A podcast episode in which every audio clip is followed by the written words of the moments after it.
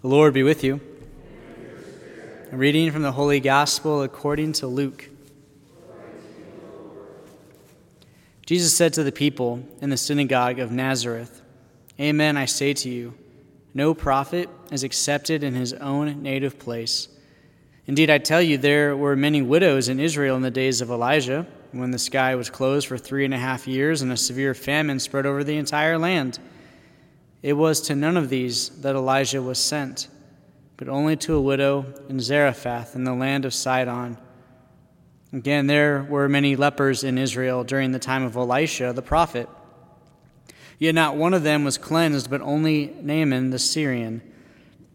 When the people in the synagogue heard of this, they were all filled with fury. They rose up, drove him out of the town, and led him to the brow of the hill on which their town had been built to hurl him down headlong. But he passed through them, through the midst of them, and went away. The gospel of the Lord. What triggers us? And maybe the more positive way to think about this is what motivates us? What motivates us to practice this amazing faith?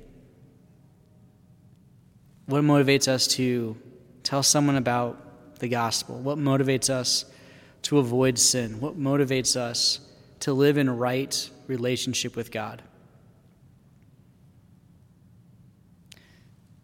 That's a great answer to discover.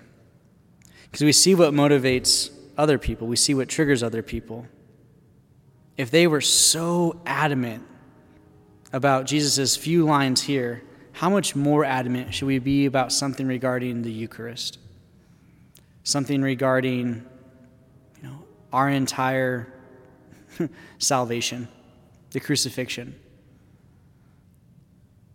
So for us today, it's just a simple prayer. What what do we allow to trigger us and what, what triggers us so quickly? But also, what do we allow to motivate us?